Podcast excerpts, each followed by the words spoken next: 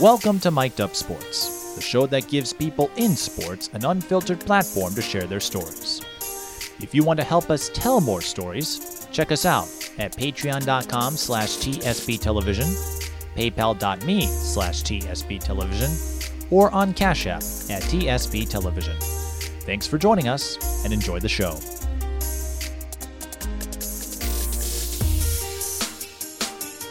Greetings, everyone. Welcome to another live edition of Mic'd Up Sports, the show that goes in depth with the people who build our sports community. And joining me is a name you might be familiar with if you follow Robbinsdale Armstrong girls basketball. And if you haven't, uh, this could be a name you hear about in Division One in the coming years. And I say that because Savannah McGowan, our guest this week, verbally announced her commitment to play division one women's basketball at illinois state. We say verbal because she can't sign the nli just yet but that being said i'm sure this has been an exciting week and a lot of congratulatory texts and things. So savannah thanks for coming on. And i guess we'll start with that. What has been the reaction since you made the announcement that you were going to chart a course in Division One women's basketball? Um, a lot of a lot of excitement. Uh, a lot of yeah, like you said, congratulation texts, and everyone's been really happy for me and know how hard I've I've worked. Um, my parents were a little sad I'm going out of state, but they're they're super happy for me. Um, a lot of teachers were super super excited, and I mean I, I can't wait. I'm super excited.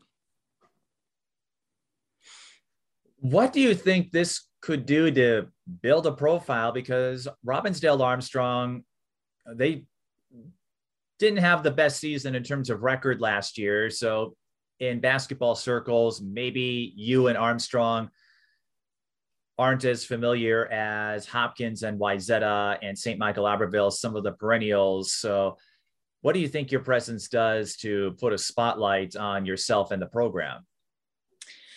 Um, I think it kind of is can be inspiring because I feel like it's social media has a lot to do with um, Hopkins and those other schools that are known around here. With that, it seems like they're the only ones who go D1. Um, I think it, it shows that that's not the case at all. Um, any anyone can really, and I hope this inspires more girls, including at the youth levels, which is what we need to continue playing in our program. A lot of times we we lose those girls and sometimes key players. So I hope that this this once this continues to show that that they can continue playing that they if they put in the right work we can build a stronger program and we, and we have just this past year stronger than past years so i'm hoping influence others to continue playing and working on their game And I'm punching up some of the numbers here. It's been a while since we've done a Zoom podcast. So if you're not familiar, I have two monitors, so I can do a little bit of uh, cheating, so to speak. But to illustrate Savannah's point, the pandemic shortened season, you went 3 and 11, which probably is not what you strive for when you go out there. This past year, 12 and 16, mm-hmm. and you got through the first round in sections. And like you said, uh, that bar, that list of goals, I imagine you're hoping to aim a little higher next season. But what did you sense was different? You speak of this past year being that stepping stone. How do you think that can spill over into what will be your senior season?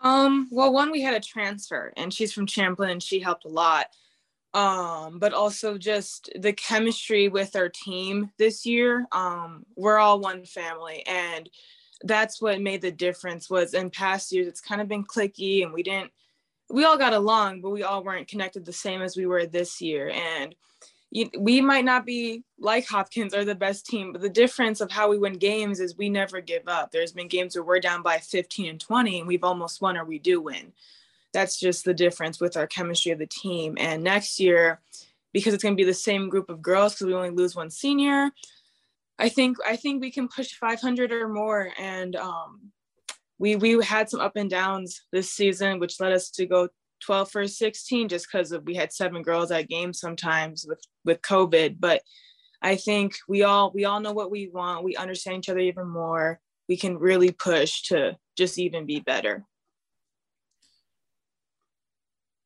so i did some research uh, once we set this up uh, this interview that is and we talked about this beforehand but we'll start with how you embrace your identity because on your Twitter profile, at least, you mentioned that you are two inches taller than baby giraffes. Now, I don't know if you compare yourself to a giraffe as far as your basketball acumen, but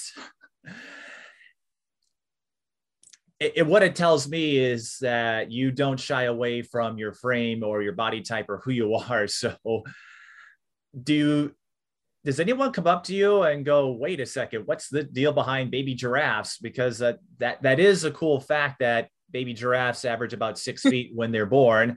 Now giraffes get a little taller. I don't think you're going to shoot as high as they are. Uh, I'd be a little worried if that were the case. But how quickly did you embrace your height, who you are, all of that?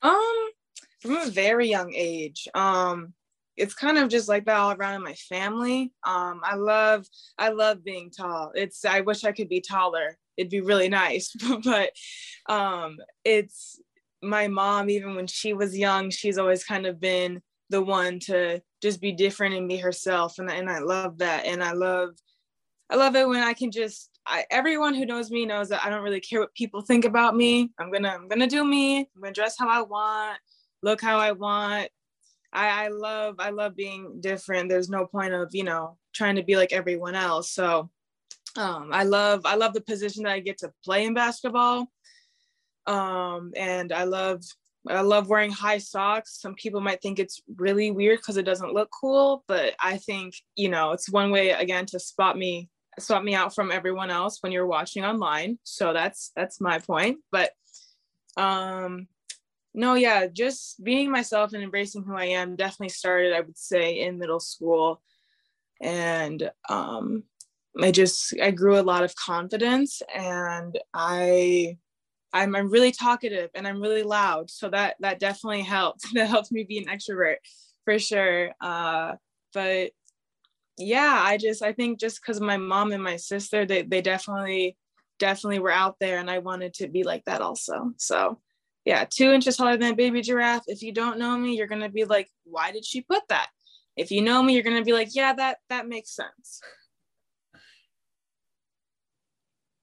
I'm not in a position to disagree, although when you said you wished you were a few inches taller, I'm going six foot two wasn't enough for you. You want to what go to seven feet two inches? So what what what's your target range? man, if I could be six six, that'd be great.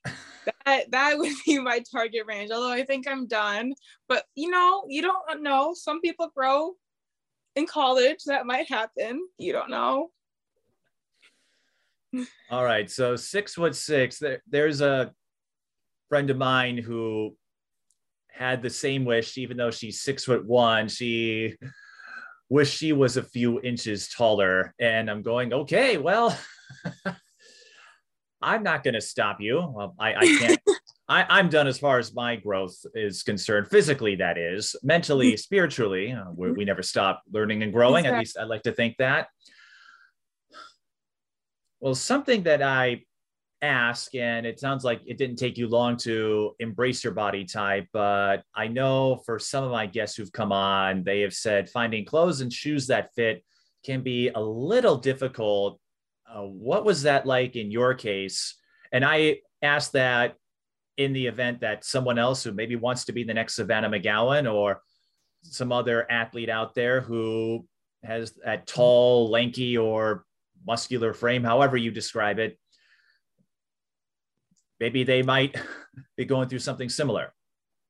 Yeah. Um. Well, when I was younger, I would say I hit women's clothing when I was in third grade so that was that was definitely a shock and i didn't get to wear the cute sparkly stuff that everyone else got to but um it's definitely a lot easier to find clothes that actually fit now american tall uh, i have to online order pretty much all my pants like jeans and stuff Um, Target. I love Target. They've done a lot better job at making sure stuff fits for taller people, but I would say it's never really been something that I've been like cautious about. Like I I never really cared because I was like, oh, I'm tall, like whatever. If it doesn't fit, it doesn't fit.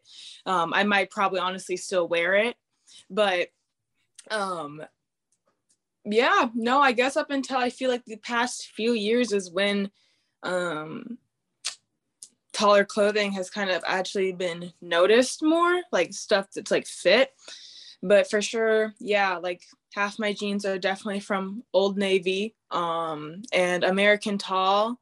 Uh, it's pretty much what I wore all last year for online school. Uh, sweats and sweatshirts are just so comfortable. But when I'm in school, that's a different story. Then I dress up because I love I love dressing up, wearing skirts, heels.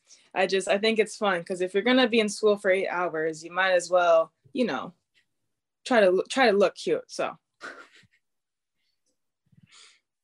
Fair enough. And I, I, can attest Savannah because up until it was safe to attend games and other venues in person, uh, sweatpants often comprised my apparel because it's like, hey, when I'm on Zoom, people aren't, they can't see my pants.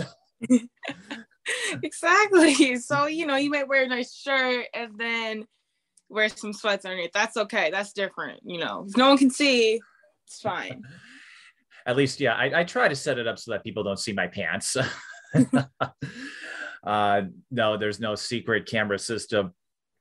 Uh, so that is amusing though to hear. And you know, hey, like as you were alluding to, it sounds like it extends to regular school hours where I don't want to say you almost want to draw attention to yourself, but you talk about wearing high socks on the basketball court, wearing heels and I know some folks might wonder, aren't you tall enough? But you're just hmm. like, hey, whatever.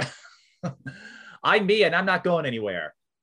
Exactly. Exactly. Yeah. No, I love, I do, I do, I'm gonna be honest, I do like attention, but I also, I love to, I love to stand out. And part of me also dressing up is because, you know, I feel like a lot of kids are kind of cautious and you know, they don't want to be judged. But I'm like, you can just wear what you want. Like, who cares? Like, I hope that kind of just inspires others to, you know, wanna wanna dress up and wear what you want to wear.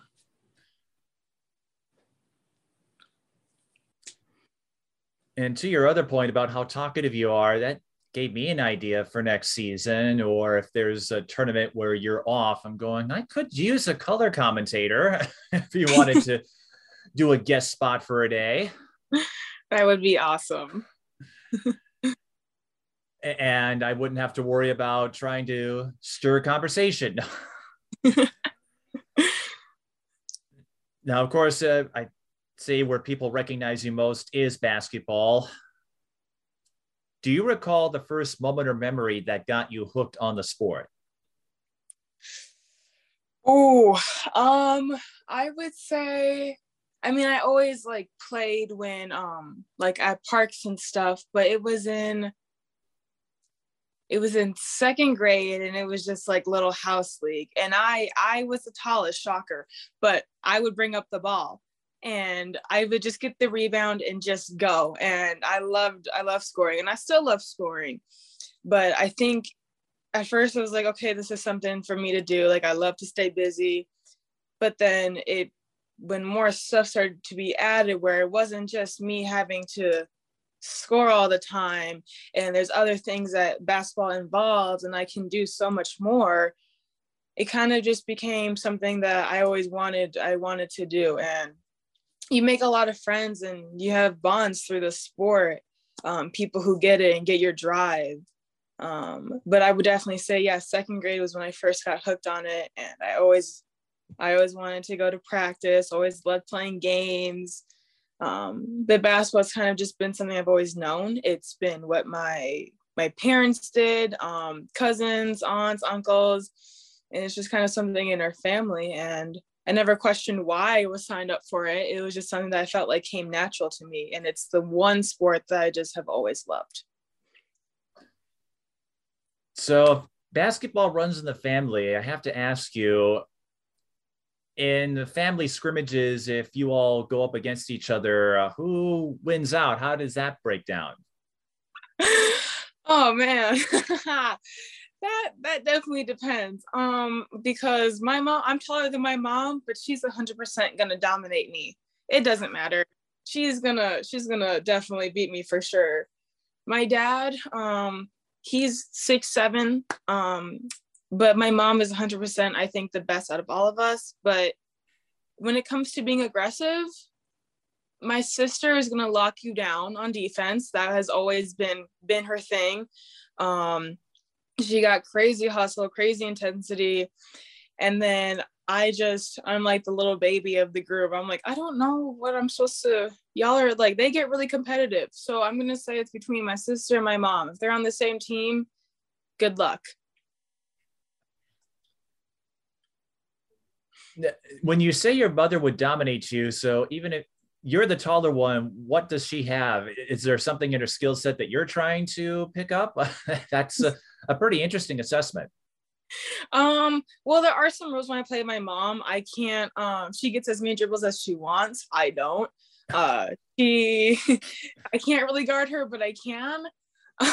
um, that doesn't but, sound like a fair fight. You know, it, it, doesn't, but she's my mom, so she just gets what she wants. um, no, but her mid-range game, if I'm not really guarding her too closely, if she lets me, um, she's gonna knock it down no matter what. Um, and I wanna I wanna be able to knock down the mid-range game for sure. I like being able to shoot threes, but I think mid-range is um, can be even a better key spot for me. Well, I've said this a lot when I cover games. We're in the era of stretch fours, post players who can shoot threes. That's where the sport is. So I would think there's more than enough room for you to get that three point shot down. Mm-hmm. Mm-hmm. Yeah. But I also think if you really wanted to get a sense of where you are as a player, or if your mother really wanted to gauge you, I, I think she should at least let you dribble as much as you'd like because I know in the high school circuit, there, there's no limit on the number of dribbles you can take. exactly. Well, unless I'm posting up, then it's just like a swarm of people. I'm like, I get maybe two dribbles if I'm lucky. Otherwise, it's, I, I'm a big believer in if I'm already low enough, I can just turn and go up. We call it supermaning, but um, I don't, I don't really do a lot of, a lot of post moves if I don't have to. I think there's no there's no need for it because most of the time I'm, I'm getting double teamed so i kind of have to be quick so i'm just saying i'd like to see a scrimmage where you don't have any limits imposed on you because i, I, I sense that it, it's not offering a fair assessment of your development as a basketball athlete at least in the family circle mm-hmm, mm-hmm. no i agree so if you could tell my mom for me that i get as many dribbles as i want I would love to see how that goes down. So I'll keep that in mind if I get to an Armstrong game next year. We'll we'll set it up ahead of time.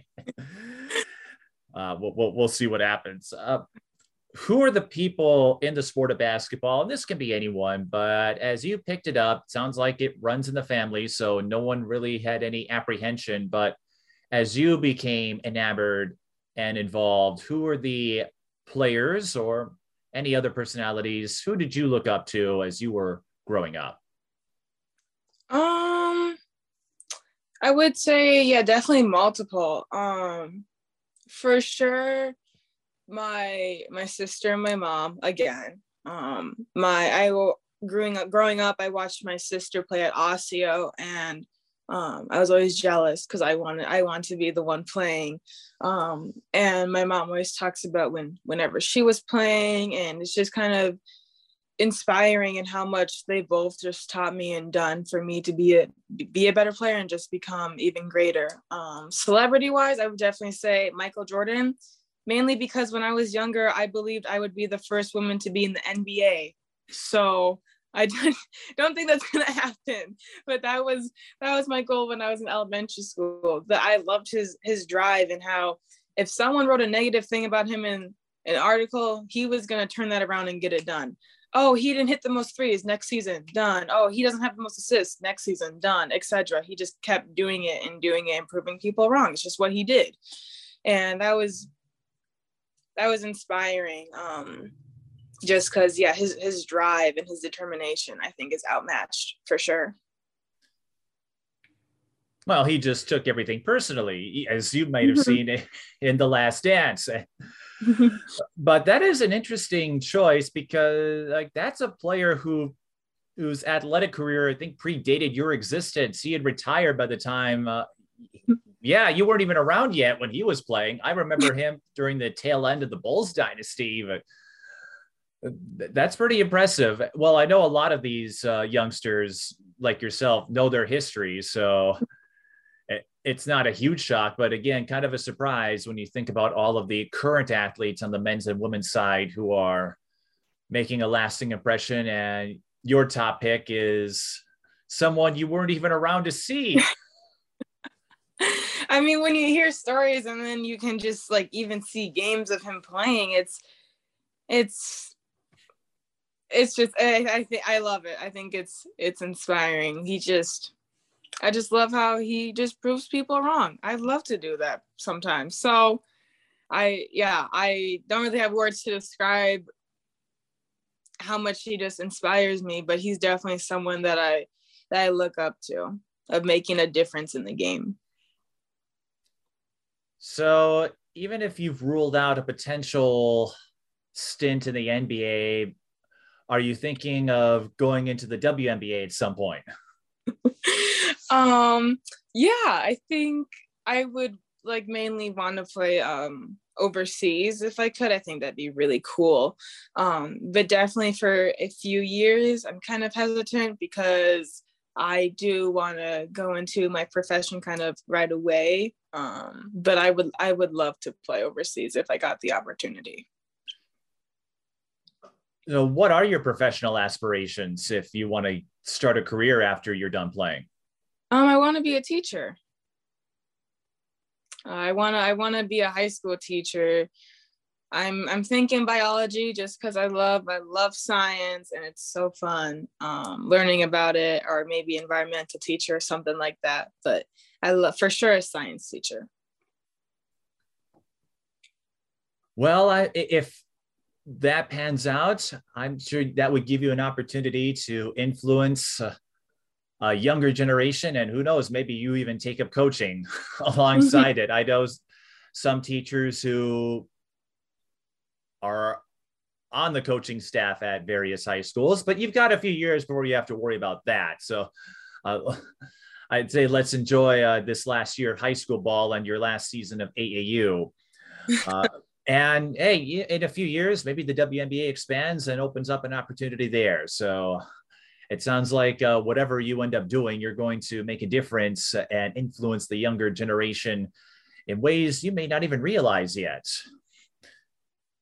Appreciate it. Yeah, appreciate it. Yeah, I hope I hope so. Um, I love like at the in during the summer when we um are working with uh the younger girls at camps. I have my group of besties, so that's very important that I always get them. But I love I love um helping out at those camps. Oh, my phone just fell. uh, yeah, no, but um, helping out those cams and just seeing how many girls are are wanting to play basketball, or even if it's just hanging out with friends, I it just feels so great working with them. Now, is your phone secure? Uh, I'd say that was a pretty um, lovely angle of the ceiling that we got there. I, I think so. It should be. Um, hopefully here. So depends on how I have it leaning up against my iPad, which is dead. So I was hoping that this would this would look good. or, or, or is that you illustrating your influence in the post where after you're done whoever's uh, defending you whoever has to go against you down low they just see the ceiling because they can't get around you yeah, pretty much. That's pretty much how it always works. Yeah, mm-hmm. that's how, how I feel sometimes. Even if I fall, they I go through phases during the year where I will just fall, and it's not pretty and it's slow, but it's it's it's definitely something. But yeah, no, let's let's go with the defenders I guarding me. Yeah. when did you sense that your path your journey in basketball would lead you to this division one opportunity when did you get that idea that hey i i got a knack for this um honestly not till i joined um minnesota fury just last year um i mean i had played aau and stuff but i never thought honestly that i was going to get um, a D1 offer or really any offer. I didn't really know how that stuff looked. And I, for a while, I thought, oh, well, I'm not social media famous. So doesn't really look like it's going to look out too good for me. Um, so I thought, okay, well, let's just see what I can do during high school and get that done.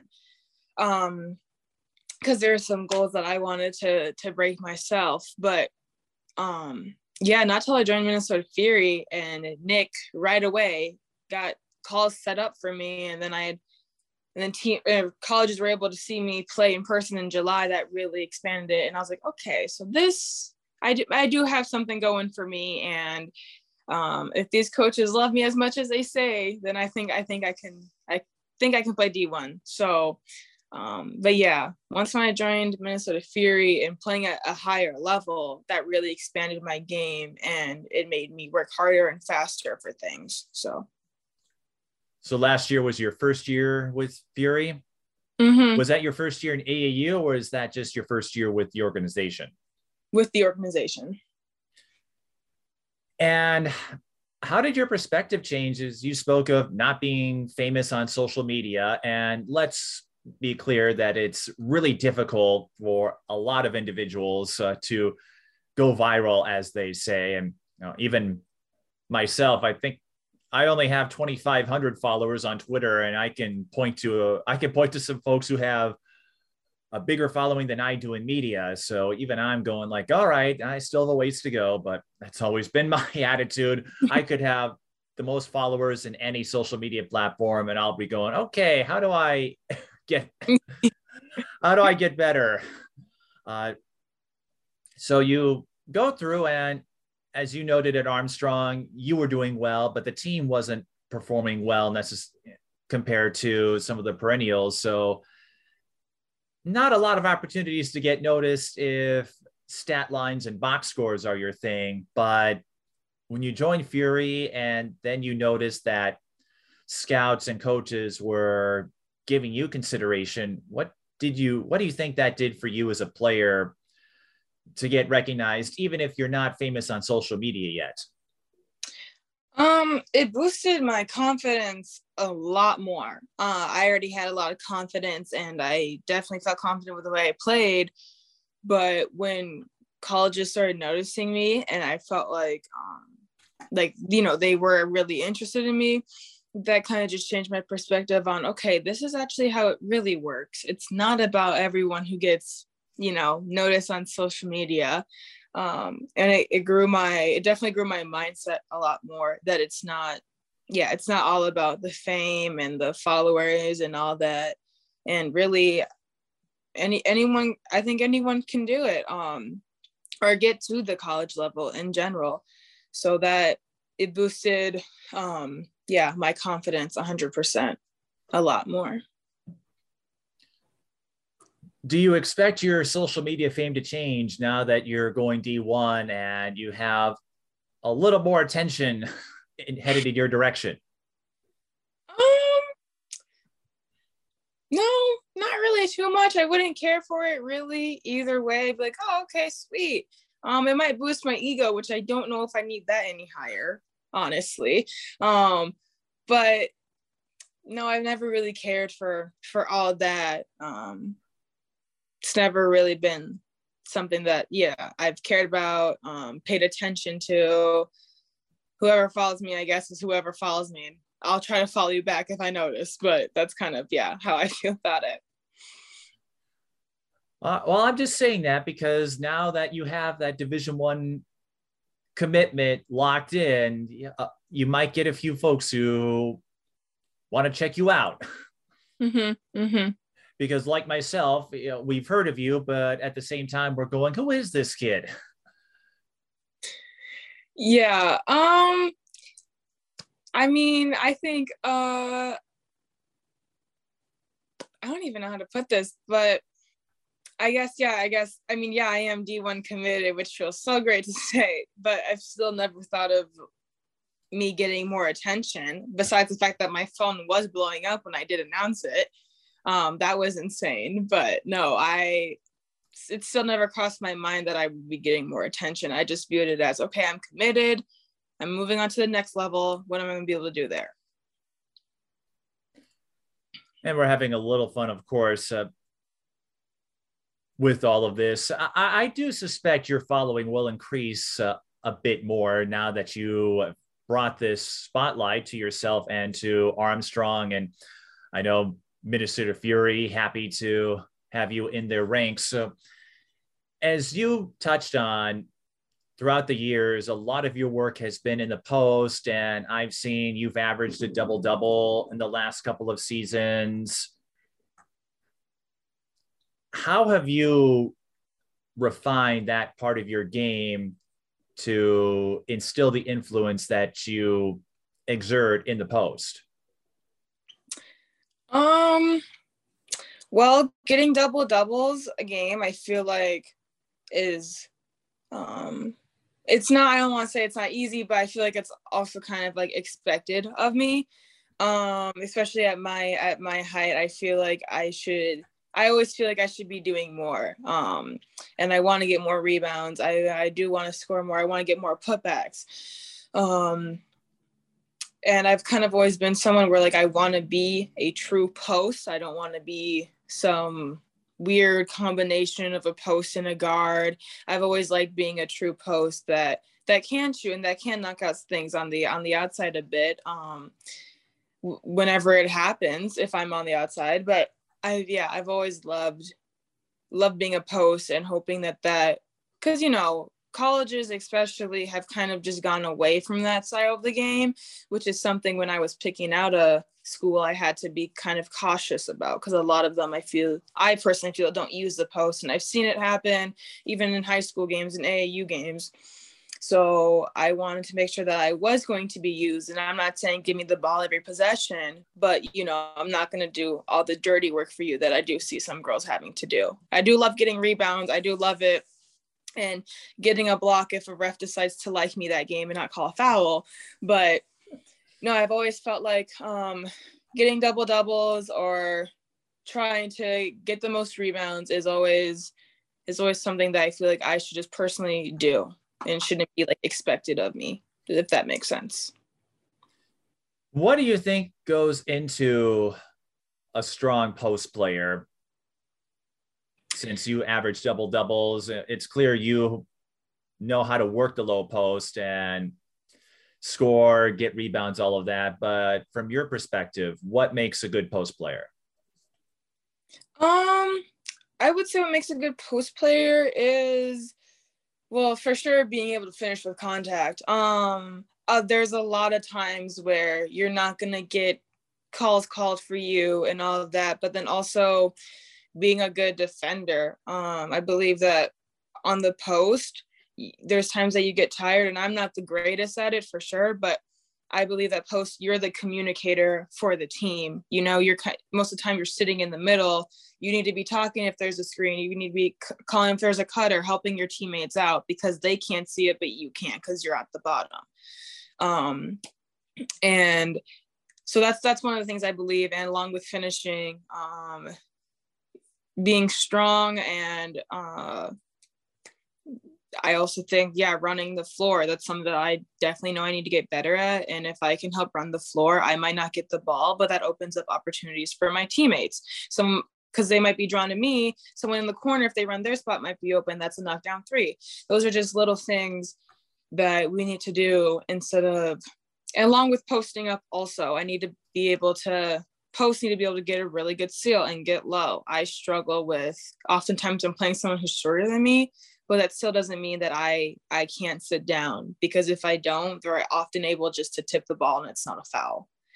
So those are kind of the things that I believe put a post together. Now, when you run into a situation where your assignment is shorter than you are, it doesn't bring back memories of scrimmaging against your mother, does it? no, no, it doesn't. Unless that person was really strong and was gonna throw an elbow, then I might be like, all right, okay, didn't know my mom was on the court.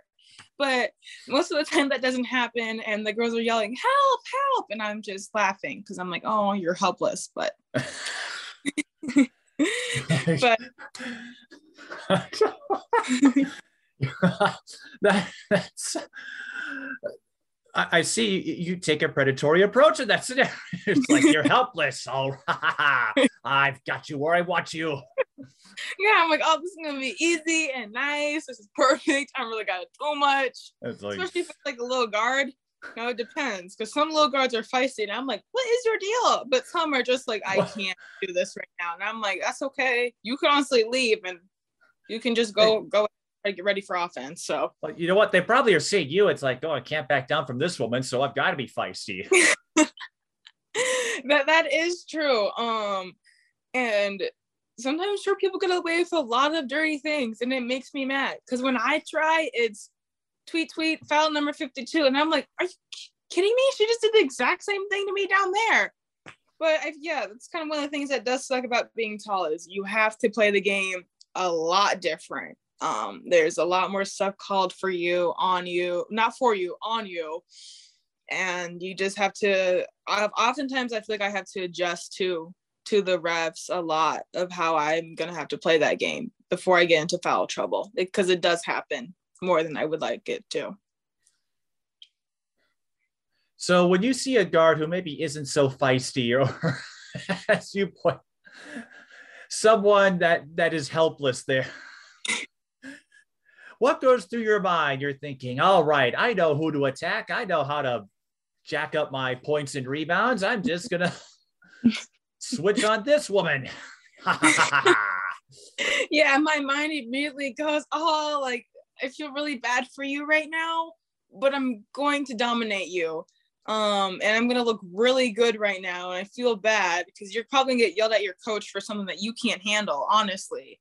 But thank you for for attempting, it's just not going to work. Welcome to the big leagues, rookie. oh, geez. So, whoever you, I guess anyone watching in the Northwest Suburban, yeah, you're in that conference. So, anyone watching this or in Illinois State or whoever you get, it's like if you back down against this woman, oh, she, that's going to jack up her confidence and she's going to have some dastardly plan for you. It's almost like those stereotypical villains you see in cartoons and films. Exactly, exactly. I'm no, oftentimes conference I hear a lot about uh don't let it go left, don't let it go left. And I'm like, I'm already here, so I'm going left. Can't stop me. So yeah, that's how I feel. But if it helps our team score, it helps our team score. So I'm trying to think how many athletes have you shattered confidence in over the years because they're not ready and going. You probably have destroyed the morale of so many athletes out there. Um, hmm, man, I don't even know. I feel like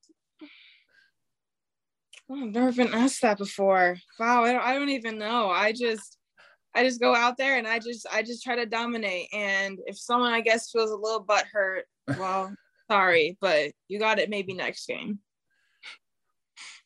I, I would just like to think how many dreams have you shattered over the years and how many will you shatter next season? Because if, if they're not ready, if they can't handle you uh, before you know it, you're going to blow them up for 20 and 10 and uh, yeah um people people watching this they're going to get the completely wrong impression about you. I'm worried i may have people don't think i'm some jerk. That's not what i'm going no i'm the jerk you know I, am yeah. the jerk. Right anyone right. watching this i'm the jerk. That's why i don't get invited to espn or i don't get invited to scrimmages or games Oh yeah, no, that's exactly what they just think of you. So yeah. I was gonna say if you don't know that about me yet, just wait till your teammates, until your Fury teammates. If you ask them, what can you tell me about this guy? I think that's the first thing they're gonna say is he's this big giant jerk. He makes Deadpool look oh tame by comparison. Uh-oh. Right. My phone just fell again. Okay, we're good. I think. I your phone can't even uh, put up with, with you in the post apparently. It's just yeah, no, my phone I guess is just sick and tired of me, ready to retire. So your phone can't even handle you in the low post. Exactly, exactly. where, where were we now? There were a couple of highlights that I wanted to point out because. Uh, I say this all the time, even if you're not on a team with the best record or the most D1 athletes, if you put in the work, people will notice. Well, that's obvious. Otherwise, you wouldn't be going D1. But this past season, you had a couple of highlights that I think uh, others may not have noticed if they haven't heard of you or followed Armstrong. And so uh, this past season, you, I think, set a new career high with a 34 point game against Spring Lake Park, and you had a few 20 point games this year. So when you get those opportunities to set a new milestone, set a new career high, what do you think that says about your growth and your development? Um, I, I it shows it, it shows a lot. I think it shows how much better I can get and how much how much more I'm still able to grow. And I think that's what colleges see in me the most is how better I will continue to get, what aspects of my game are just gonna grow and get better and better. Um, and I mean, part of that, like the 34 point game, a lot of that was because I just, I just, my teammates kept feeding me the ball and I only had missed three shots that whole game. Um, and it just, like, it's the intensity of the games and when i feel like everyone's bringing something um the, those games that i score a lot it's because we're moving the ball and when we move the ball around it distracts the defenders and that opens up me not being able to get tripled or double teamed and i'm able to score a lot easier and honestly quicker um and so yeah it's it's just games like that where um, I hope we do more consistently next year and we can realize that, but also along with the fact that it doesn't have to be about me. My teammates can go drive and score too. They have the ability to do that. That opens up new opportunities and it's not like, oh, it's about Savannah. It's it can be about everyone. I thought it was always about you. Well, with most things, but you know, I'm willing to share this one, I guess. So as you can tell, Savannah, I don't mind having fun with my guests or pretty much anyone else. I try to keep things loose. And well, people get so caught up in points and rankings and records. And my attitude, of course, I'll go, yes, uh, if that has skewered my coverage in a sense. So, yeah, I'll go cover Hopkins, or I went to a lot of uh, Eden Prairie or Como Park. So, like, yeah, if you're performing well, if you get my attention, I will take notice, but I always try to find something fun to share about the players because we can get sometimes so caught up in the stat lines that we forget the purpose of doing it in the first place. I think, like you said, you picked it up as a family sport, and I imagine it's still fun for you. Mm-hmm. 100%. I love playing. I miss it every time I'm not playing. I'm going to my heart's gonna break when AAU ends. but even just high school, like I miss playing with my high school team and seeing them all the time. When that comes, are you going to take up another sport just to pass the time? I don't know. I I don't know what other sports you play at Armstrong, but is well, that going to be your? I I do. I play volleyball. Um, definitely not the best at it at all. Um, I've learned a lot. Like when I block, I can get blocks because I am tall, but my coach said, you jump when they jump. And then my blocking immediately got better. You'd think that would click, but I have zero IQ when it comes to volleyball. Um, but I'm just there to also just cheer everyone on. And I, I work my hardest because it might not be my sport and I might not know what's really going on, but there's other people who are clearly passionate about this. So you just got you just got to do what you got to do. And I, I do throwing um shot put and discus in the spring to get stronger because there's a lot of lifting. But um it's haven't been there within within a week because we've had a lot of basketball practices. And then we had our UAA tournament. So then I was gone for three days of the school days. So I'm gonna be back at it next week but I'm I'm kind of I just started this year. It's not sport that I've always been doing. So I'm learning it as we go and he says I can make state, which I think is him trying to keep me to keep playing. But no, I love I love the atmosphere of um of throwing and I love I, I do love volleyball when it when we get a good run. Well, hey, you never know it's it's fun to have on the resume. I've referenced uh, athletes who qualified or won state in other sports that weren't their primary. So it is a, a fun little nugget to have, but we'll see what happens. Uh, there was another game. You're talking about ball movement and all of that, but not only did you get a career high with Spring Lake Park dropping 34, if I'm correct, you also had your first 2020 game, even though it didn't result in a win, you played Osseo 22 points, 21 rebounds. I don't care who you're playing. I don't care the circumstances. That's impressive to get a 2020 game. And after that game was done, I don't know when you uh, look up stats, but when you realized, hey, I pulled this off a 2020 game, what do you think that did for you as a player? Um, well, when I saw that, um, I I was like, oh man, I, that's how many I had. Because in my head, I'm always thinking, oh, I didn't get enough. I didn't get enough. I probably got like six rebounds. That's how I always feel. Um, because you can see the points, but I can't see how many rebounds I got. So I'm like, dang, like I just want to know. Um, but wow, this is a struggle bus. I'm so sorry you have to deal with me today. Um, okay, we're back. is there a yeah, where are is there like a maybe is there a something? There a way we can stabilize it? Because I, I think this phone is is taking a more of a pounding than any opponent you've had to deal with in the post. I think so. Um hmm. Well no that'd be an awkward angle. Um i would have to let me think if I brought up a chair and then I put it on the, if you give me like two minutes, I can prop it up like outside of my room and get a chair I could sit on and talk to you if that would be better. Or if, if there's a chair, or if there's just something, I'm just like, hey, this, this phone is uh, not cooperating with us. This phone is being a poor teammate. We've, we've got to we've got to call a timeout. Bring this phone in the huddle.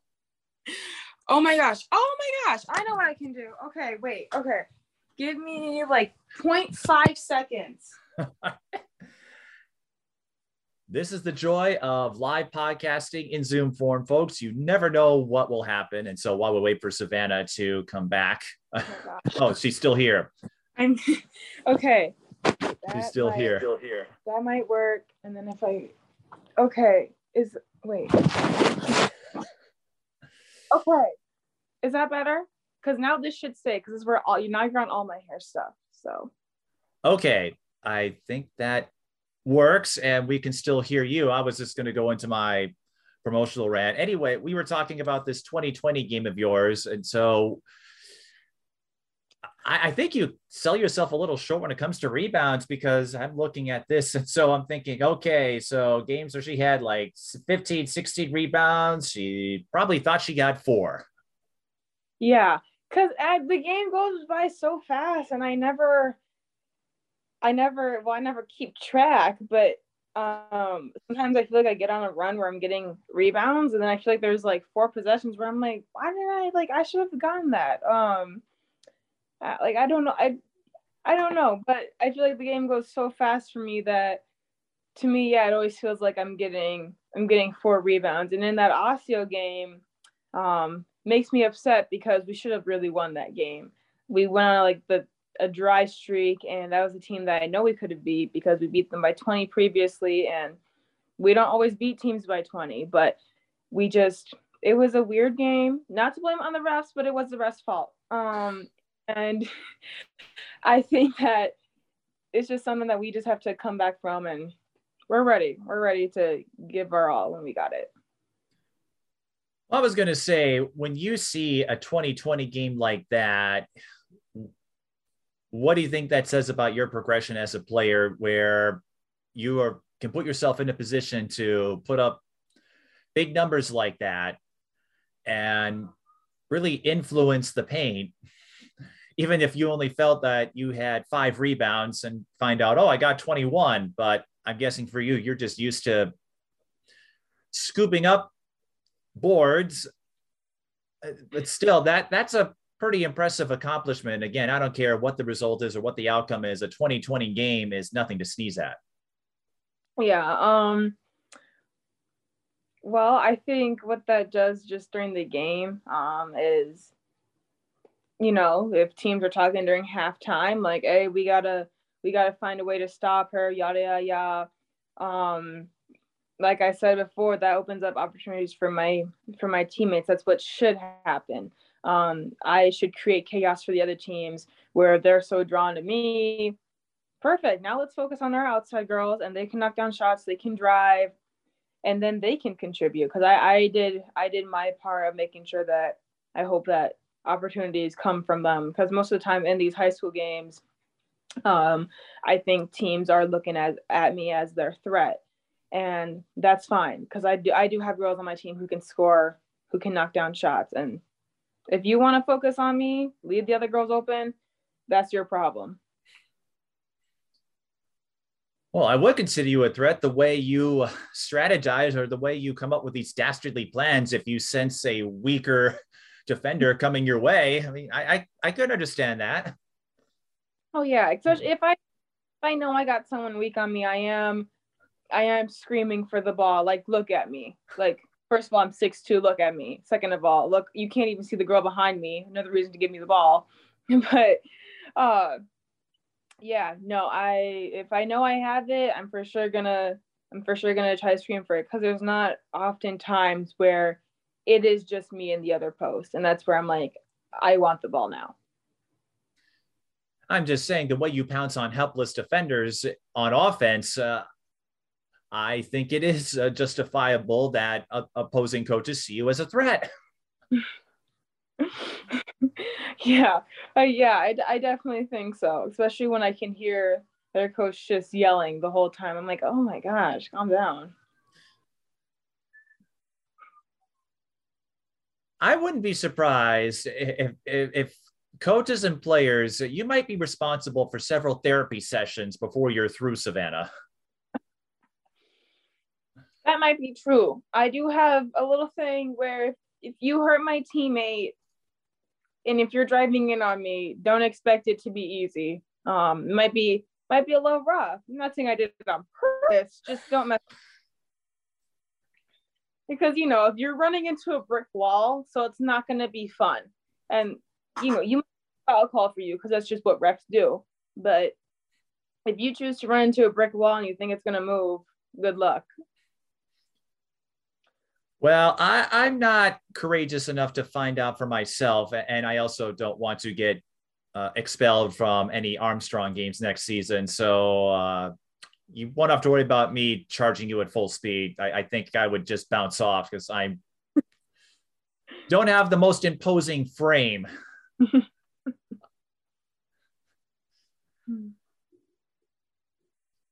you mentioned some of the goals, maybe getting above 500, perhaps making a deeper run in sections, but with all that you've accomplished to this point, you know, what are you excited about as you continue your final season in AAU? You've got the Division One offer locked in.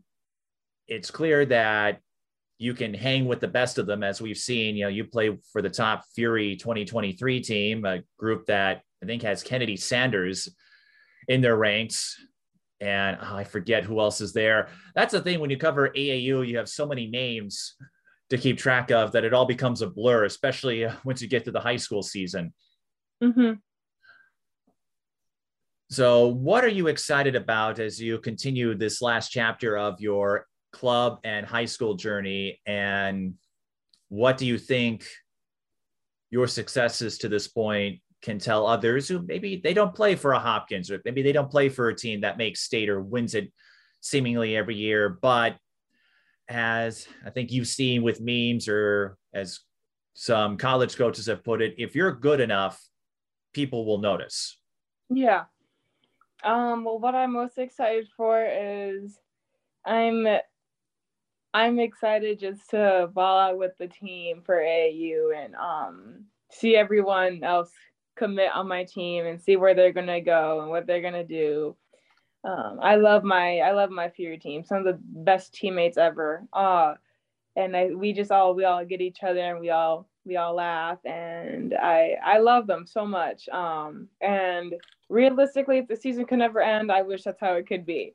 Um, but with high school, I'm ready to yeah push for 500 or more. Um, I'm ready to compete, ready to get after it. Um, maybe maybe break some records and just just show that um, how much we have grown, especially since my freshman year, and hopefully that can continue. Um, especially yeah for girls who don't think that they can do it. You really can if you want to. It's just a matter of are you going to push yourself because not everyone there is there to push you. So are you are you willing to get better? Um, are you willing to do the little things? Because like I said, we're not the best team, but the reason why we had such a growth this year is because we learned how to do the little things and the games that were necessary and we continue to grow throughout the season so i know that we can grow throughout the next upcoming year and i'm, I'm excited for that and I had to remind myself, I did look up your Fury roster and I'm going, okay, I can see why you're excited to play alongside uh, some of these ballers. Uh, I can't wait to uh, see all of you in action. I had kind of a slow start on my end. Uh, like I said, though, I think there's a lot of room for growth on your end. And so, with what you accomplished last season, Savannah, I'm expecting a 30 30 game from you since you've scored 30 points before. You you had a 20 rebound game. I'd like to see a 30-30 before you're through. Okay, yeah, I'll keep that in, I'll keep that in mind. Just stomp out any morale, any hope whatsoever. So if you see a helpless defender, that's your opportunity to get that 30-30 game and just completely dominate and make anyone think twice about going up against that brick wall. Exactly. Yeah. If anyone has, if, if I see like a little slither of hope in their eyes, it's going to get crushed. That's what it takes to get 30 30. Because as we've, as I've learned from this conversation with you, you are the destroyer of dreams, apparently. just a little bit, just a little bit. I, I have to imagine your conference rivals and everyone else will probably will be happy that you're going away to Illinois State after this next season. Yeah, because uh, they'll have to find someone else to yell at. Yeah, exactly, exactly. Yeah, I think teams are getting tired of me. Next year will be my sixth year with the team, so I think they're ready for me to finally leave, and my coach can can finally have a, a new ros- roster after being with the same group of girls for a while. Well, I have a feeling your coaches are going to be a little sad for that. You know what? I told him I, I th- on and he keeps saying no. So I don't I don't know. I think he will. He's just being a little hard on himself. So I was gonna say, what was he saying there? Yeah, yeah, he's just not gonna not gonna cry when I'm gone. But I just I just don't think that's gonna happen. Well, I mean, I you know, it's it's me we're talking about. So I I just feel like there's gonna be a lot of tears. I was gonna say it, your coach might not shed a tear, but I think your parents and teammates will. Oh, 100%. My parents, yes. I know I will be bawling my eyes out because I, I love both groups of my teams so much. Well, if Kennedy Sanders is one of your teammates, I could see that. I mean, you have one of the craftiest and most elusive point guards I have ever seen. Oh my gosh, yeah. She is she is so amazing. And you know, I used to think when I first joined the team, I was like, gosh, she really hates me, but that's just her game face look. what? That's how she is. And she is she's like the one of the best point guards ever just to exist. I'm like, I don't I'm running down the court and I'm like, girl, I need you to pick a side because I don't know where to run. And I know you're gonna go up for a left, make it either way. So you tell me what side to go and I'm gonna do that. And then you can go up and score. But she is she is so sweet and so funny, and I, I do love her. She is really awesome. I, was going to say, Savannah, she didn't have to go up against you in a practice, so she didn't have to try to bust down that brick wall that you put up, did she? That might be. what I mean, if ever the case, I could see why she'd hate you, but. um. Well, you know what? I remember just even like playing her. Um. If I had to like go and help side, and she was gonna go up against me, um, I knew that she was going to pass it. Um, and her passes are also just so insane and so quick because I'm like, okay, she's gonna score this time, and then she passes it. She's gonna score this time, and then she passes it. And yeah, her her eye of the court, her view is is phenomenal. I think. Um, but no, she is. I don't think she's really had to had too much of going up against the brick wall yet. So. As all right, as long as we got that out of the way, because I'm going, why would anyone hate you? I mean, they might feel a bit salty if they got stopped in the tracks, but I think you made it clear that you don't take it that personally. No, no, never. So there are a few things I like to touch on in these podcasts. Actually, there is a biographical note that I discovered uh, looking through you know, profiles and the breakdown book. I'm an annual subscriber to the breakdown guidebook. And this facet, if this is still true, this fact surprised me because, again, it goes back to you weren't even around yet when it was first in existence, but apparently you are a big fan of the Golden Girls. Oh my gosh, it's my favorite show. I own all seven seasons. And I'm going, how the heck does that happen? Because like some parents, or at least some parents of future kids, I'm going, that show debuted in 85. So like folks, uh, like we're talking about your parents were probably around your age, it may be a little older, but I'm thinking, how how did you discover that show? Because you weren't even you weren't even a thought yet in its original run.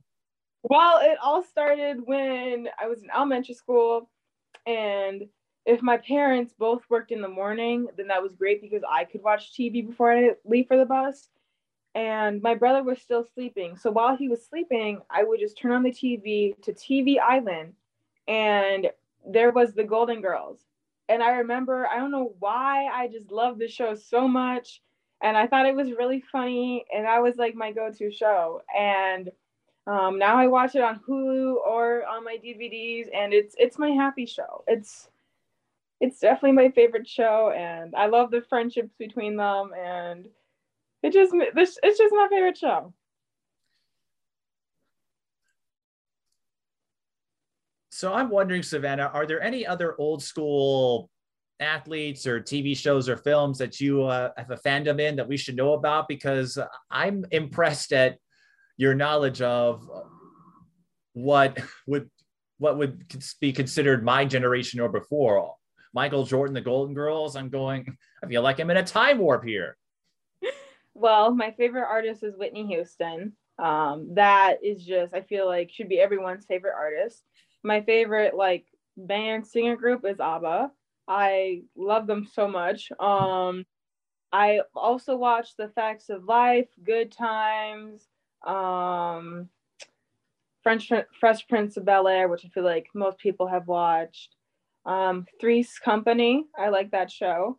Um, those are all the ones I can think about that I've watched. But I definitely, if someone was like, "Oh, you should watch this show," I'm like, "Oh, okay," and then I normally end up liking it.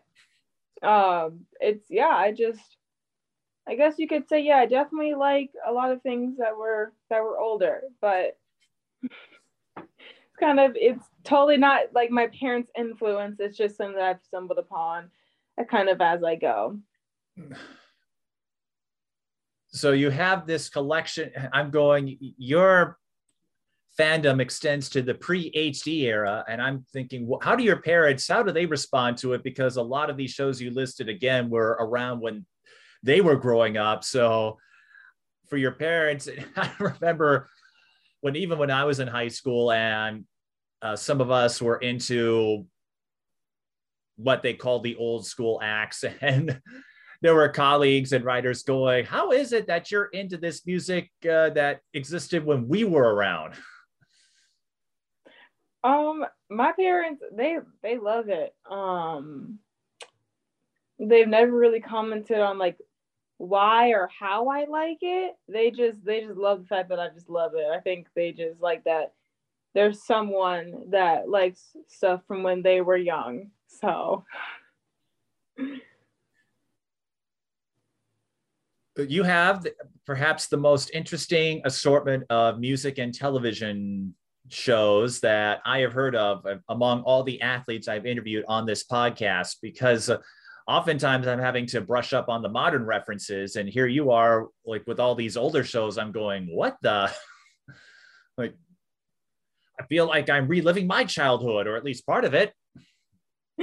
Yeah, I think that's that's definitely a lot of people's like first thought is like, how does she even? But like I said, if you know me, you don't question it. You're like, that just makes sense. If you don't know me, you're like, how the heck?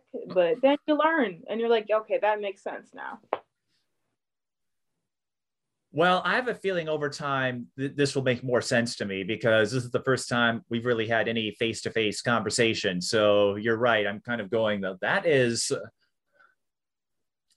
a highly unusual choice for someone of your age. But if that's what you're into, I mean, there, there are worse habits to have. So it, it, I, I'm fine with you having your favorite television programs all come before HD was a thing and 4K and all of that. Well, you know what? Another, I guess, newer show that I do love is American Horror Story. And I don't like scary things, but I can do that. Or Criminal Minds. I love true true crime or yeah, uh, crime shows. So, but I normally don't say, oh, that's the first thing that comes to my head.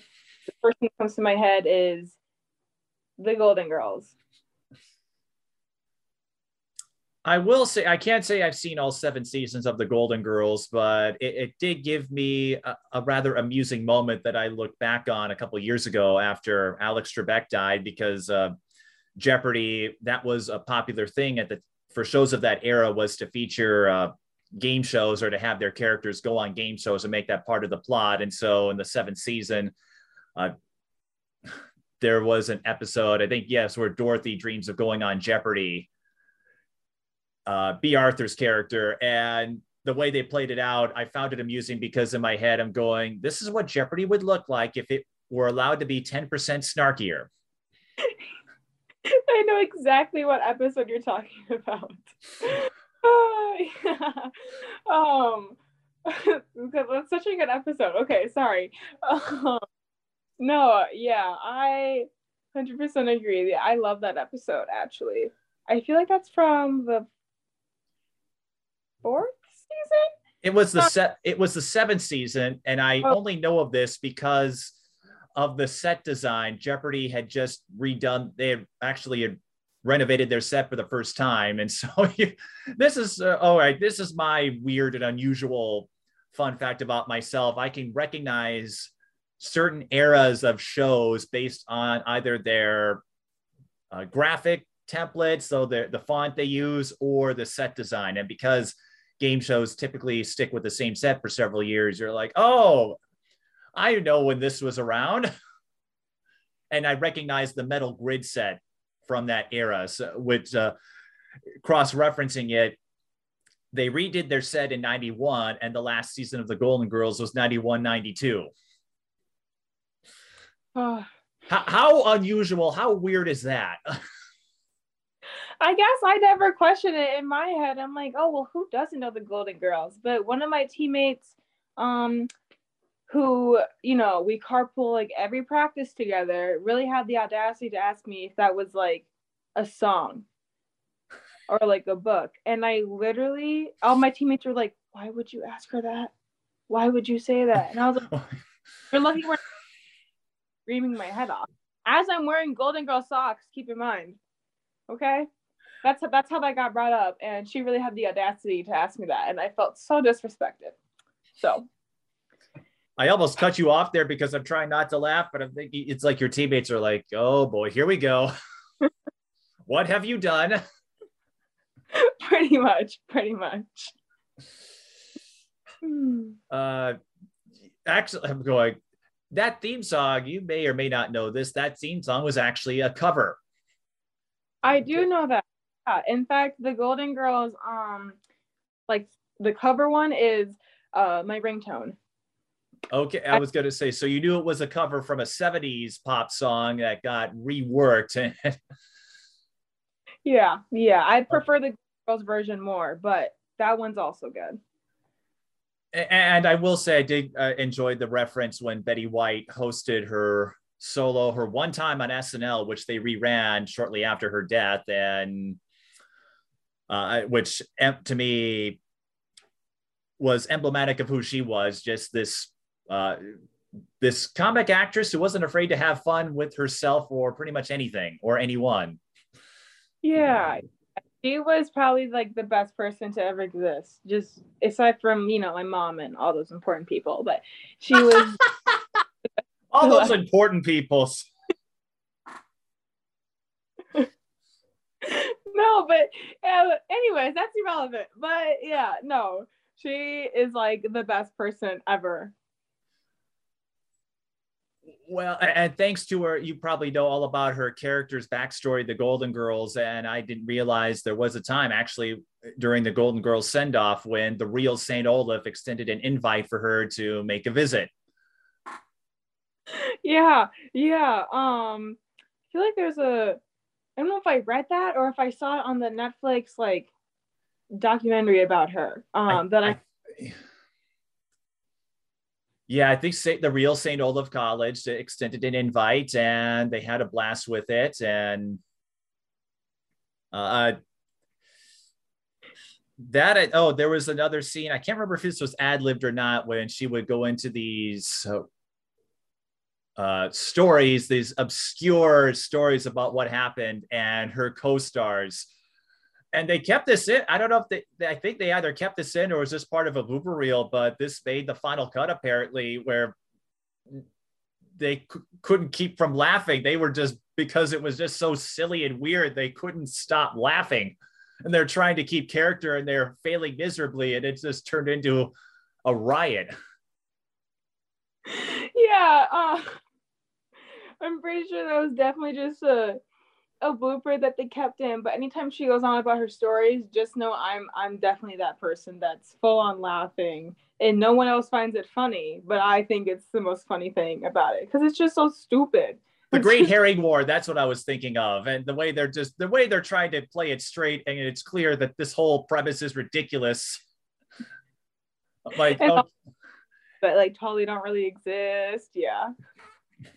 Oh. And I'm like, all right, I have not seen as many episodes of the Golden Girls as you have, but I that was a that was a favorite because I'm like, yeah, I probably would lose it too, trying to keep a straight face in this ridiculous premise about a great herring war and shooting herrings out of a cannon. Like, what? yeah, none of it makes sense. And then like anything that you think was like normal, that was weird. That was the weird part, yeah. um, well, so I guess I have to ask you: Do you uh, uh, do you have any Golden Girls high socks? As you talk about wearing them in basketball, have you found a way to mesh the two? Unfortunately, not, which is really sad. But half the socks I have gone from teammates, which is like the best gift ever. I have Golden Girls everything. Um, I have I, I shouldn't get into it, but no, I had I mean, you could. I'm not on a time limit here. We've already gone off the rails with your destroying dreams of all these helpless defenders. It's like we might as well just go all the way, Savannah. well, if you really want to hear the list, I suppose it's not too long, but um, it's okay. So I have probably like eight to 10 pairs of Golden Girl socks. I have um, a mug of the Golden Girls. I have I used to have three T-shirts, but now I just had I have one because I figured one was good enough, and it's a cover of a band. Oh my gosh, I, it's called like the Something Boys, um, some like older band, um, and then I have Um, obviously, I have the seven seasons. Um, I used to have like, oh, I have a car keychain of the Golden Girls. I have like 12 pins that used to be on like my on my old backpack. Um, what else do I have? Oh, I used to have like a chia, a Sophia chia um seed thing. And then I had oh what was it? It just came to my head and then I like knocked it off and I said it's Sophia Chia seed. Oh, I used to have like a pop figure. Um and then I also used to have it was like a like a thing that I sewed of the Golden Girls that said like "Stay Golden." And then oh, and then I have a Betty White um edition of the People, and it was after she had passed, and they made like a a magazine all about her, and I have that. Oh yes, they were going to think celebrate her 100th birthday, and uh, uh, the the timing didn't work out so well, which I guess in a weird way turned it into a collector's item. That is that is also yeah, that is true. Um, I think it was kind of selfish that she would pass away, you know, for me. Um, because I felt like she could have waited two weeks at least till it was her birthday. But I had other plans, so whatever. It's fine. Um, yeah, no, um, I'm still a little hurt about it. It's fine. I'll I'll move on eventually. okay. I don't think you're alone because uh, she connected with a lot of generations owing to her work from her early days as a comic and a game show panelist to you know the golden girls of course and the mary tyler moore show she was on that show for, she had uh, been on and then more recently uh, the proposal ryan reynolds remembered her fondly and hot in cleveland and then of course her appearance on snl which inspired a lot of the female alumni to come back and participate. So no, I don't think you're alone with that. But uh, or I think someone, I forget what. I think folks are having a little fun with the that she went at New Year's Eve. Yeah, is when she passed, unfortunately, and going well. That I guess uh, there's what like uh, better. It's like she she picked the perfect time because now we're all she's give us one last uh, thing. And then, of course, uh, SNL reran her hosting gig, which was like, oh, speaking of time warps, like mm-hmm. Don Pardo was still around back then. Like, holy, and several of the cast members who have now moved on to other projects. I'm like, this feels like a, we're going back in time. But uh, I do have to ask you, Savannah. I'm sure you get this a lot, but who is your favorite character from the Golden Girls? Oh my gosh. Oh, that is so hard. Okay. I, I was wanna... wondering that I was wondering if you would say that. I want to say Rose, but I feel like that's like so basic. But I would say I would I really do love Dorothy. She is definitely, I think, my favorite. And then I would go with, oh, it's so hard. You can't ask me that. But I think I have to go with Dorothy I feel like we share a lot in common. What would you say the two of you have in common, even though your age difference is pretty significant at this point? Well, we're both tall, awesome, funny, sarcastic. Um, and I love her humor, like just her sarcastic humor. And she's just kind of like, why would you even kind of ask that kind of thing? um i, I love that um i love how she kind of is like the mom of the group even though her mom lives with them. I i still feel like the that sophia isn't really the mom. I feel like she's kind of in her teenage years uh, with the way that she acts. But i feel like with some aspects i love how um, i love dorothy's personality with how just caring she is Well, I don't know what this podcast will accomplish, uh, uh, but if anyone from Illinois State is watching, uh, I've got a feeling we're going to be giving the media department a few ideas for Golden Girls style uh, skits or tie ins with you, Savannah. I think that'd be perfect. In fact, that'd be like a dream come true. So keep that in mind, Illinois State. well, then again, why why wait? Someone from Armstrong might be watching this, or someone from CCX. I just hope I didn't open a Pandora's box for you, Savannah, because I could see you get like another 2020 game, and then someone's going to ask you about the Golden Girls. You're like, wait, uh, what? You know what? I might not mind that. So if you want to like design like a whole poster of the Golden Girls and I fit somewhere on that, that would be amazing. It doesn't even have to be about me. It could just be the Golden Girls. Well, you and I, I don't know. We might have to find a Golden Girls style podcast for you, and that's not really my forte. But uh, we might have to find some classic TV podcasts for you to join. I think you fit right in, and the host would be probably surprised, perplexed, and flabbergasted as to wait, how is this teenager into all of these old shows? But it works. Exactly. Whatever your interests are. Mine just happened to be, you know, on the better side of things. Mine is fonts.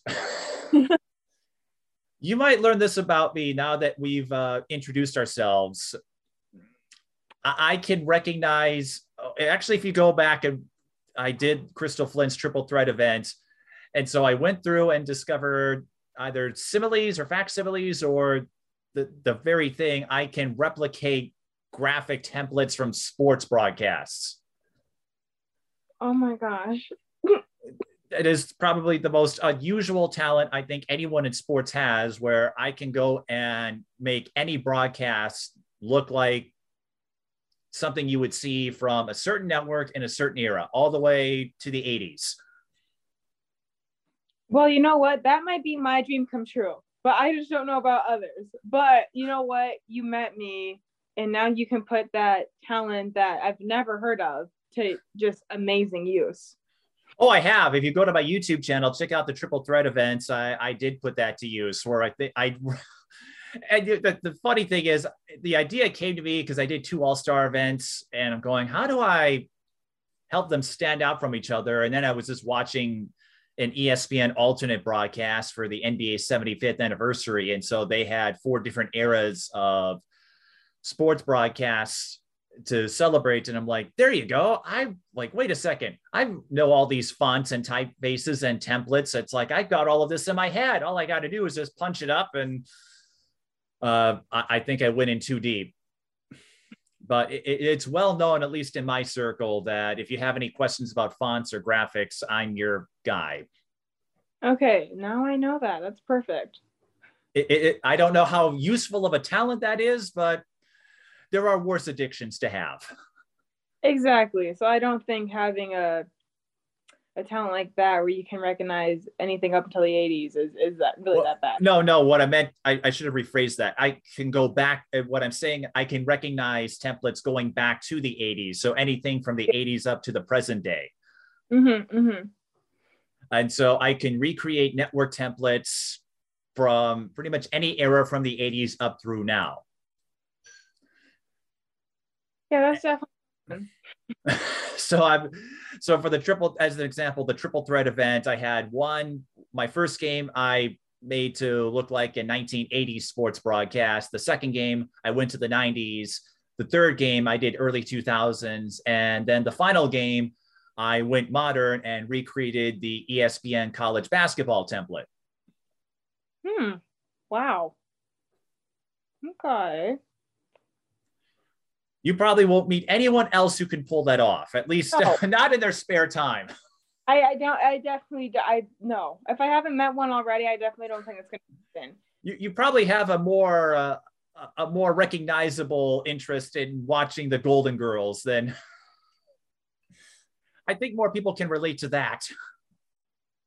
Then yeah, yeah. I designed I designed graphics. I research fonts. That probably. Exp- what were you gonna say? Or? Across someone else who does. I mean, it could happen. There's a lot of people on this planet. I, I think you'd have better odds than I do. Uh, but it's become something of a running joke in my circles. But it's like, hey, you know, that I, I, work in television. That's kind of cool. It's like, hey, what would I have to do to design all of this? And so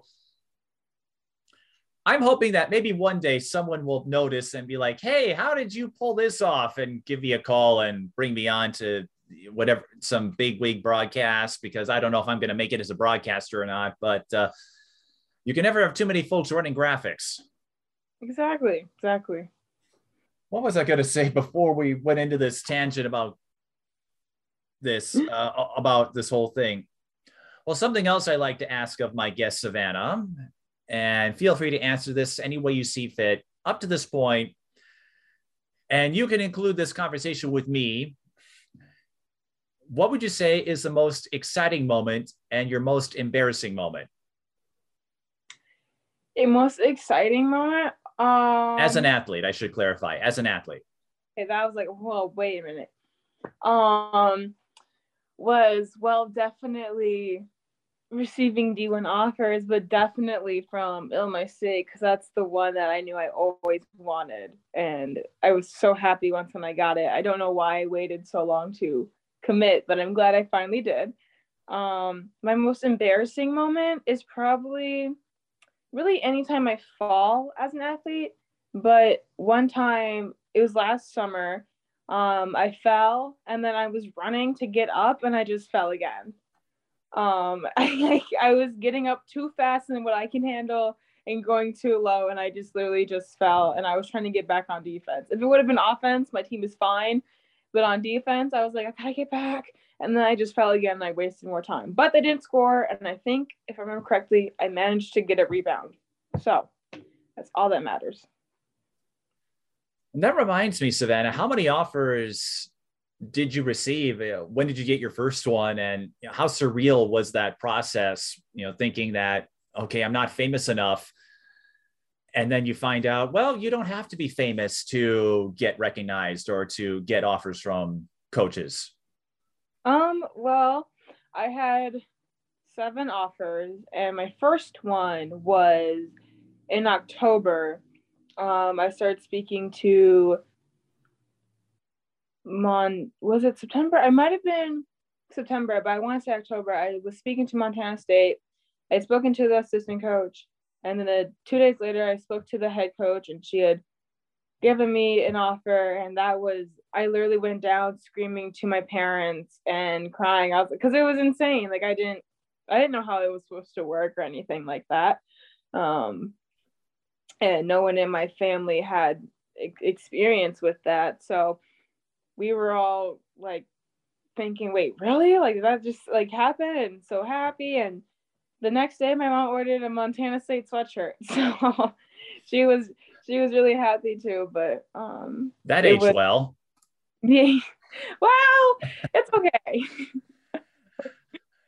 Uh, I, I, yeah, I guess you know you, uh, you can still hang. You, you just don't want to wear it at Illinois State games, is what I'm saying. But it's like uh, that, yeah, like uh, all right, you've got an extra sweatshirt, I guess.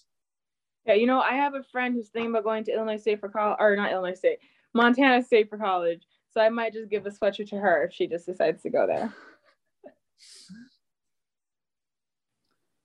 Well, yes, let this be a lesson. I think we said this before. You don't have to be famous, uh, and you're not the first. I know of some athletes who played for teams that didn't make much of a run. You know, they weren't on the short list of candidates for state, but they still got offers. They still got a chance to play. So I hope, if nothing else, Savannah, you take from that story, you, from your story, is that if you're good enough, people will notice, and and I guess if you get any more offers or things down the road, uh, just I I can see your mother adjusting her wardrobe almost instantly. It sounds like if you were to say go from Illinois State to another school, the next day she'll have a sweatshirt of whatever school you're representing yeah, I, I think so too.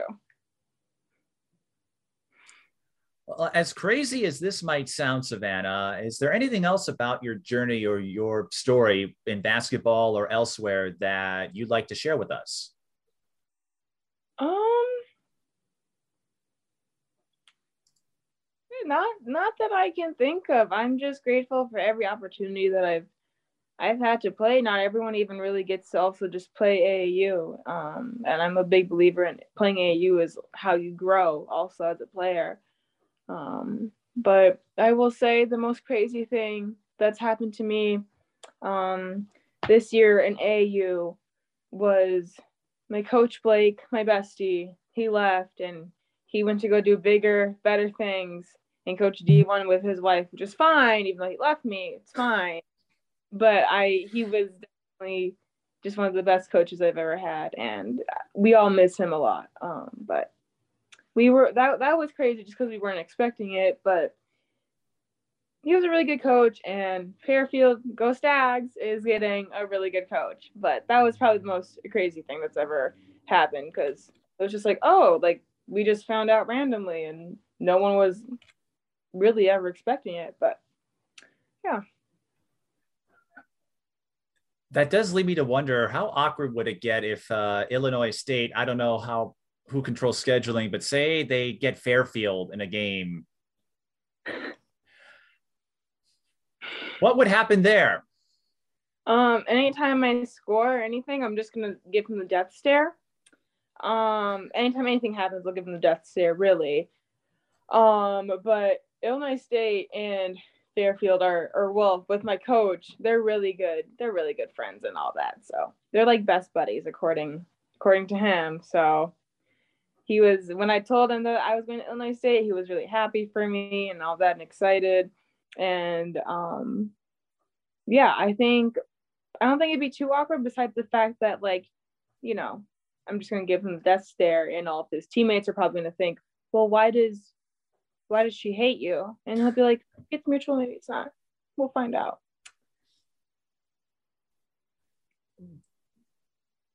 All I'd have to say is uh, watch out for that brick wall. Exactly. Exactly. It's going to destroy you. I have no idea what impression my viewers are going to get or my listeners, or whether you're watching on YouTube or listening on Spotify. I've got a feeling they're probably not going to sure what, well, they're not going to sure what to make of me uh, you, they probably figured out. They're probably going to wonder what's wrong with this guy.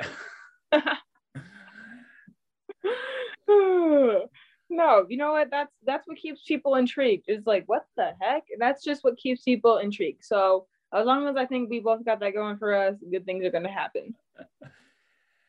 Well, I am known for diving into random pop culture trivia nuggets on my broadcast. So if you go back and watch some of my games, I usually find something obscure something nerdy to throw in, whether it's an all star game or, uh, oh, with Nunu Agara going to Stanford, I went into this uh, diatribe on other athletes of Nigerian lineage who went to Stanford. So, yeah, if I get a chance, now that I know about you at least a little more, now that you're on my radar, so to speak, I'm like, I'm going to have to dig up some Golden Girls factoids and see if Savannah recognizes them. Uh, because uh, there are a few that I've learned about over the years, because I'll just punch up Wikipedia or, or some other articles, uh, kind of get get into the backstory on how some of these uh, successful programs or shows came to be. So I'll have to see if I can slip one past you. I that might be hard, but that's going to be my goal. Perfect. I'll be prepared. Maybe not. We'll find out. But I do enjoy this conversation and I do look forward to seeing you back out there. I do remember seeing you uh, last year with Blake's team in AAU and of course, uh, with Kennedy Sanders leading the way, she kind of took the lead on that team. But you you've got some other athletes there. Zoe Washington is going to St. Thomas. Bryn Beeford, who uh, was excited to see uh, you come on. Uh, I, I, dread to think what might happen if the two of you were to go against each other in high school, uh, because uh, it'd be the battle of brick walls. Man, going up against Beef, it's like the hardest thing ever. It's all love, but I'm like, oh my god, like I, uh, we get into it in the best way possible, but we understand it. I, I love her. So I'd like to think that's where you learned to become such a strong, impenetrable brick wall was from beef. Um, yeah, and having to go up against her, I found out that she loved it. I hated it personally. so, especially because her team would always win. So I was like, are you kidding me? Like, I just, ugh, it would drive me insane. But no, she's a super awesome person. I'm thinking for her, she loves it because finally someone who's my size. Literally, meanwhile, I'm going, oh God, uh, why? Why this game? Why why now during state? But like I said, she yeah, no, she she loves it and I am glad that I get to um play against her in practice. Yeah, it's like finally I could pick on someone my own size. Literally. I'm having way too much fun with this, but no, it was it, it was a lot of fun just to learn a little bit about you. And like I said, now I'm excited to see uh, what AAU is going to look like. I know you'll have a different coach now uh, because, well, when when Blake's wife gets an offer to be the head coach at a D1 school, it, it's kind of hard to pass up. Uh, yeah. And you know, I, I, think that being being the supportive husband that he is, uh, it, made sense that he would move with because you know, hey, your wife gets a, a chance of a lifetime, so I think it's an understandable move. And like you said, now you can give him death stares every time you score against uh, Fairfield if that comes up. But like I said, if nothing else, it put you on my radar. So now I'm going to have to find a way to get to an Armstrong game and see if you really are all that. No, I'm tease. Oh, wow. Okay. Anyways. See if you really are at, at what they make you out to be. It's like, yeah, let's see if this double double. Let's see if she's legit or if this is all just a a mirage. If I don't get 30 30, it's not good enough. So. okay, my bar's not that high because you know even 2020 is uh, is pretty hard to do. So I'm not that stingy. You know, I'll, I'll if you get a double double, I'll let it slide. Okay, that's okay. the standard double double, and I'll be fine. No, I, I'm uh, excited. Well, and that's why I do podcasts like this to give athletes who maybe have been in headlines and those who haven't a chance to talk about themselves and be a reminder to the audience that, hey, these athletes are much more than their stat lines and their records suggest. But yeah, you're going to have to send me the schedule, Savannah, or at least put in a word with your coach because I have to figure out how to fit an Armstrong game into the schedule for next season. I got you. Don't worry. Got you. Well, Savannah, I do appreciate the time, and I look forward to seeing what you can do in AAU and how that will carry over to this next high school season. It sounds like you already are experiencing the bittersweet vibes, but I have a sense you're going to have a lot of fun now that your college commitment is out of the way. That's one less thing you have to worry about as you get out there and show everyone what you can do. Yeah, well, thank you for taking the time to speak with me. I appreciate it.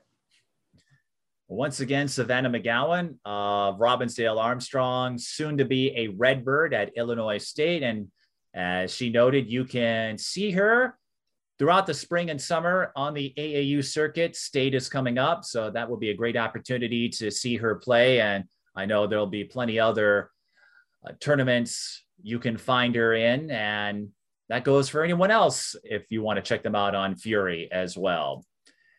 And if you'd like to check out this podcast or be a guest for an upcoming episode, just contact us at tsbtelevision at gmail.com or at the Mike Peden on social media. If you've got a story, we'd be happy to share it. So until next time, thanks for watching.